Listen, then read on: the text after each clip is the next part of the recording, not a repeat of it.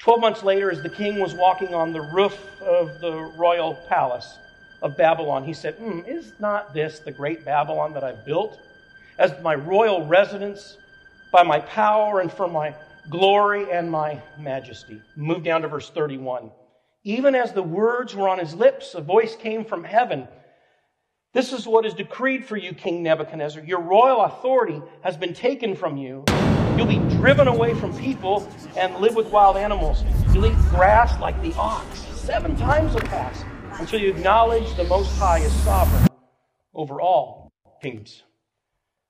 Now, before we say, oh, Nebuchadnezzar, or really anyone else, let's remember this pride Self centeredness and greed are stealth. We often don't even notice them. See, when, when we worship other idols, when, when we cross other boundaries of God, I mean, we usually know when we've committed sexual sin, right? You should, right? We usually know when we lie. We usually know when we steal something, don't we? But so often we're the last to know if we're filled with pride or greed or self centeredness. Hello, and welcome to the FBC Sermon Podcast. Today's sermon is titled The Abuse of Power and was based on Daniel chapter 4, verses 28 through 37. We hope you enjoyed today's sermon.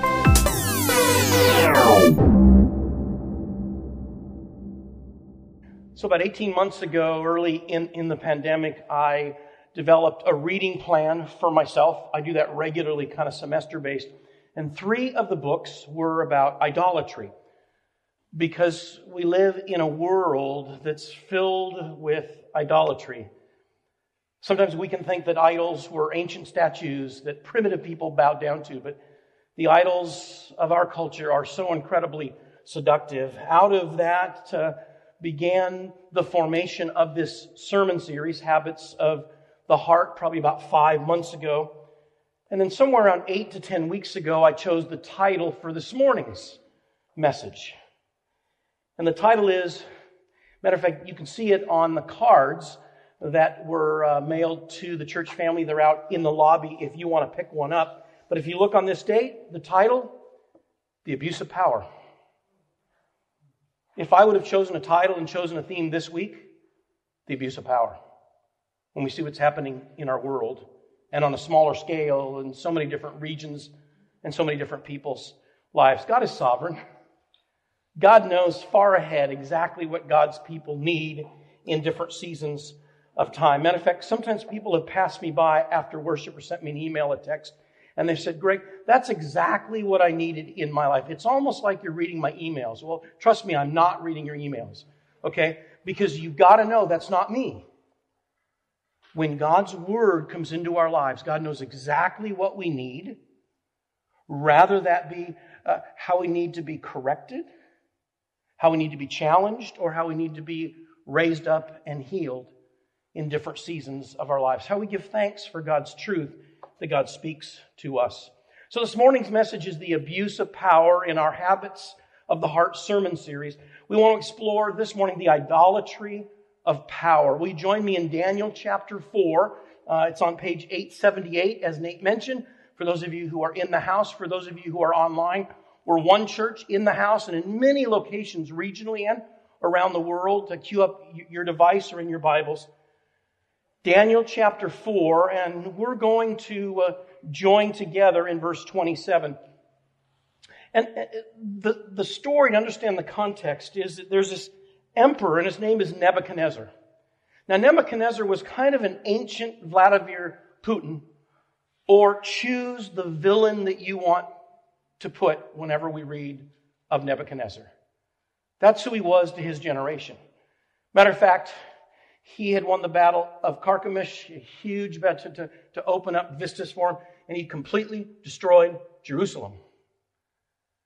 This was the Putin or choose your person of his generation. But you see, God had positioned in his cabinet this guy named Daniel. Daniel had risen from a slave to be in his cabinet, and t- through that, Daniel spoke truth to power.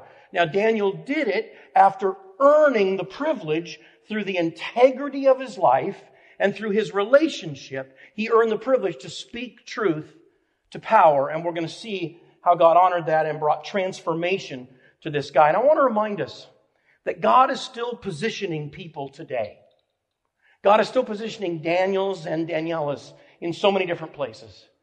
Rather it be in government, education, medicine, business, media, social services, and parents nurturing their children. No matter what our vocation, no matter where we live, if we're a follower of Jesus, God's Spirit is positioning us in different venues of our lives to be His people, to be about God's mission in the world, God's redemptive mission. So now we come to Daniel chapter 4, verse 27. Your Majesty, be pleased to accept my advice. Renounce your sins by doing what's right and your wickedness by being kind to the oppressed. God warns Nebuchadnezzar. This happens in a dream. In this dream uh, that Nebuchadnezzar has, it's, it's earlier in the chapter, fills most of the chapter. And here's what's beautiful about it God has the courage to convict people. But God is also gracious to often give us a season of time to listen, to hear, to grasp, and to repent of whatever it is that God is calling us to. Well, this, this time for Nebuchadnezzar would be 12 months. Here's the challenge for us. Here's a takeaway already. Do we respond when God's Spirit convicts us? And let's remember that when God's Spirit convicts us, it's never to condemn us. If we're in Christ, when God's Spirit's convicting us, it's never, oh, Greg, I saw that. And Greg, I'm, I'm going to squish you for it. See, God never convicts us to condemn us. God's Spirit always convicts us to change us, to bring us to repentance or bring healing, and to align our lives more like Christ. And here's what that means we can lean in when God's Spirit convicts us. Because naturally, you know, when someone speaks truth into our life, the most natural thing for all of us, right, is to hide. But God is trustworthy.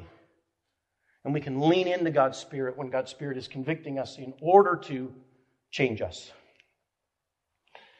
And so that's exactly what's happened with Nebuchadnezzar. And let's see what happens 12 months later, verse 29.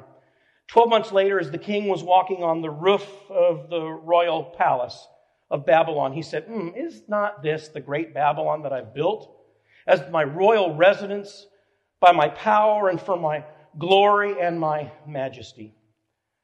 Notice how self absorbed Nebuchadnezzar has become. Notice the pronouns.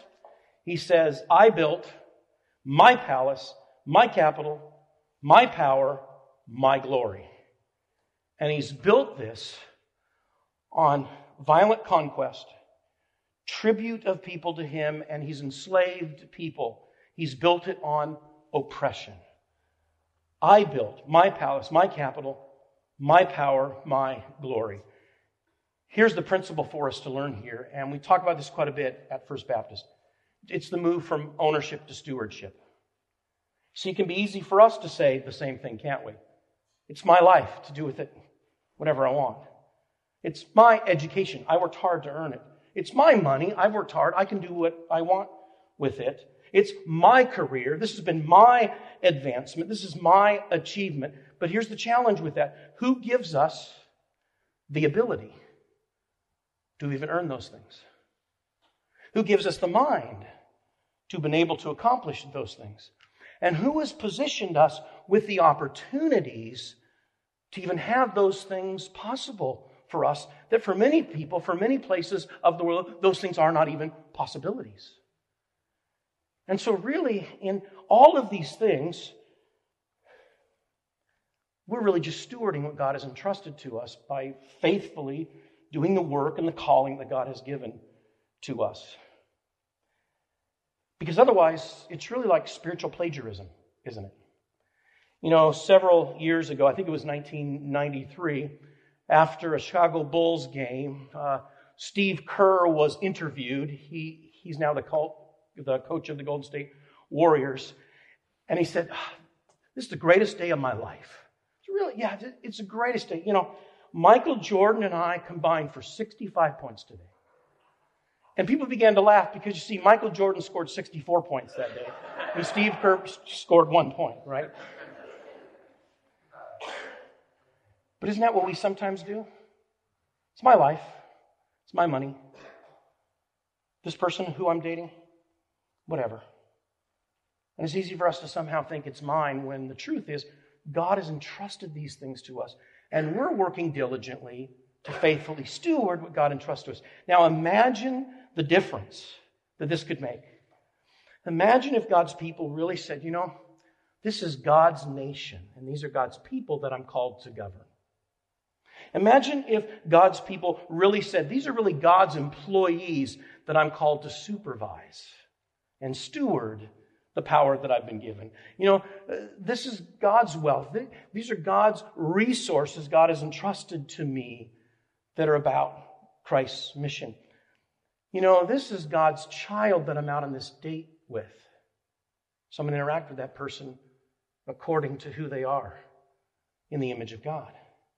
Imagine if parents said, you know, these kids who are growing up in our home, they're, they're really on loan from God. They're really God's kids, and God has entrusted them to us to nurture them and, and launch them out to be about Christ's mission in the world. Imagine the difference that, that would make. In Deuteronomy chapter 8, we read, Remember the Lord your God, for it's the Lord who gives you the ability to produce wealth. Ownership to stewardship. Do we have some things that we need to release the ownership of? And say, God, instead of I or my, this is yours that you've entrusted me with to steward according to your glory. Well, it's going to take Nebuchadnezzar quite a bit to learn this lesson. Move down to verse 31. Even as the words were on his lips, a voice came from heaven. This is what is decreed for you, King Nebuchadnezzar. Your royal authority has been taken from you. You'll be driven away from people and live with wild animals. You'll eat grass like the ox. Seven times will pass until you acknowledge the Most High is sovereign over all kingdoms. Now, before we say, oh, Nebuchadnezzar, or really anyone else, let's remember this pride, self centeredness, and greed are stealth. We often don't even notice them. See, when, when we worship other idols, when, when we cross other boundaries of God, I mean, we usually know when we've committed sexual sin, right? You should, right? We usually know when we lie. We usually know when we steal something, don't we? But so often we're the last to know if we're filled with pride or greed or self centeredness.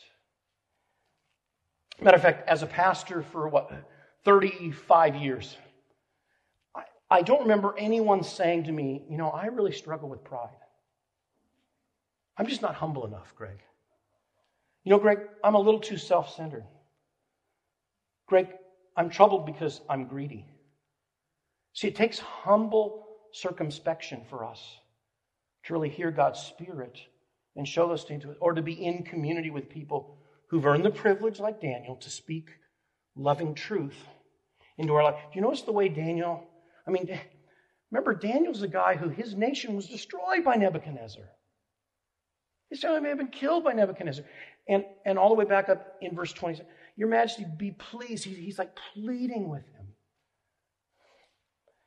And so I pray that, um, that we'll have some circumspection and, and, and we'll ask ourselves, God, how am I doing with greed and pride and self centeredness? Well, in verse 34, at the end of that time, I, Nebuchadnezzar, raised my eyes toward heaven. My sanity was restored. And then I praised the Most High. I honored and glorified Him who lives forever. So, so there are the seven times, and, and and biblical scholars are kind of uh, mixed on whether that means seven years or like seven seasons of the year. Uh, it, it doesn't really matter all that much. The point is, he went through years of suffering, but God redeemed the suffering. God never wastes suffering or affliction that we might experience. Maybe you're in the midst of one of those seasons, and it just feels like it's just been so long. Maybe it's a season of a crisis, or grief, or guilt, or doubts, or loneliness. God's not finished. God is our covenant God who walks alongside us even through the pains and the suffering and the anguish of life. And if you wonder what makes the God of the Bible different and unique, it's because Jesus chose to suffer with us. And Jesus knows, not just intellectually, but experientially, what it is everything that we experience.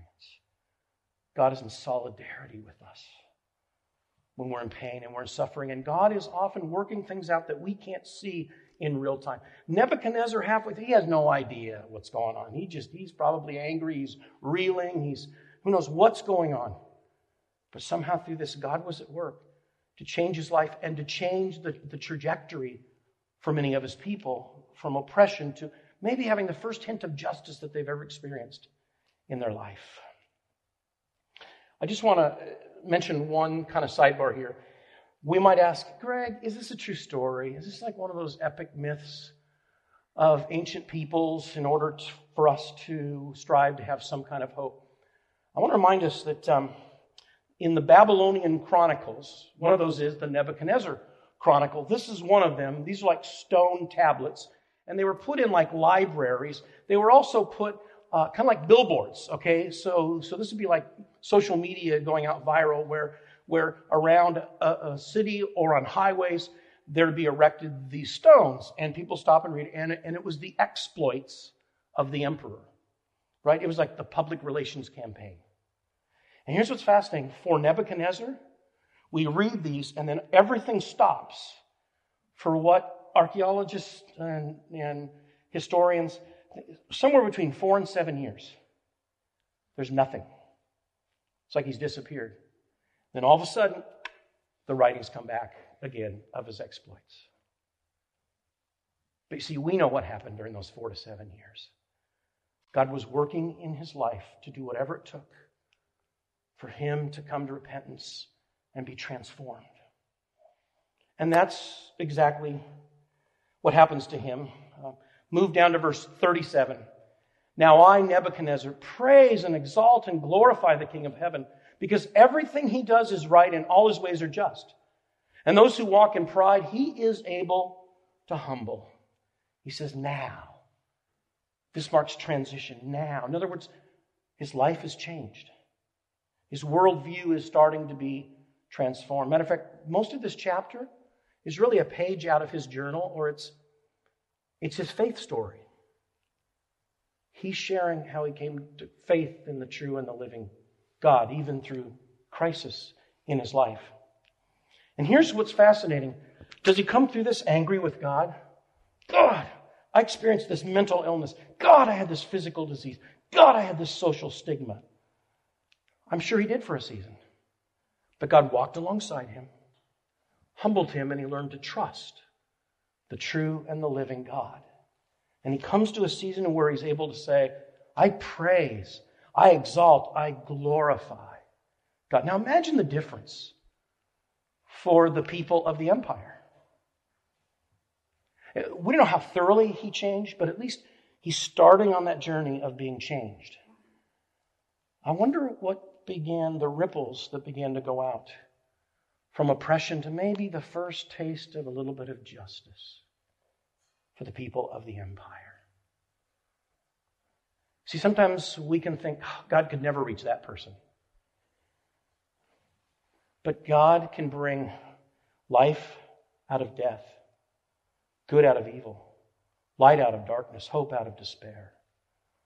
God is the author of life and still the giver of transformative life. It's a challenge for us because do we have expectations of God? Hey, God, when I signed on, I didn't, I didn't sign on to go through anything like Nebuchadnezzar. I, I, I didn't sign I, I signed on so I could have a better life, a better marriage, a better job, that I could be happier. And you know, God loves to do those things.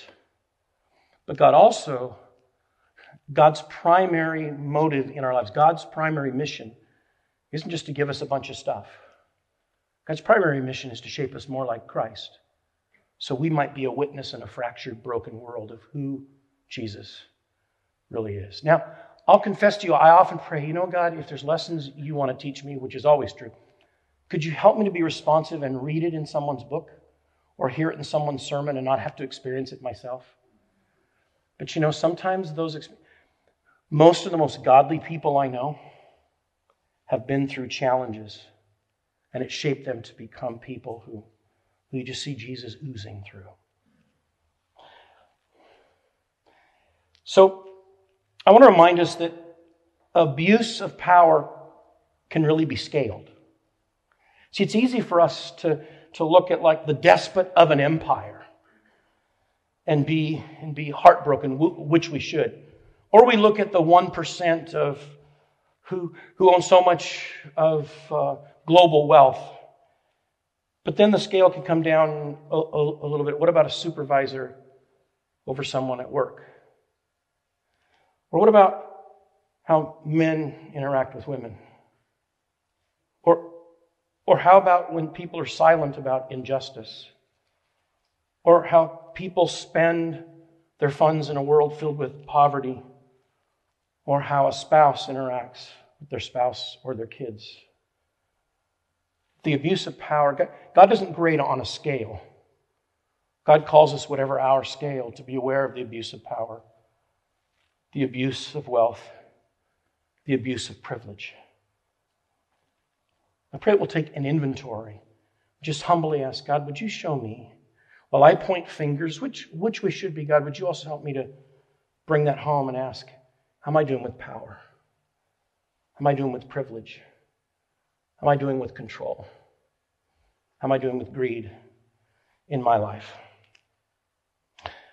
In the Gulag archipelago, um, Alexander Solzhenitsyn writes The line separating good and evil passes not through nations, nor between classes, nor between political parties, but through every human heart.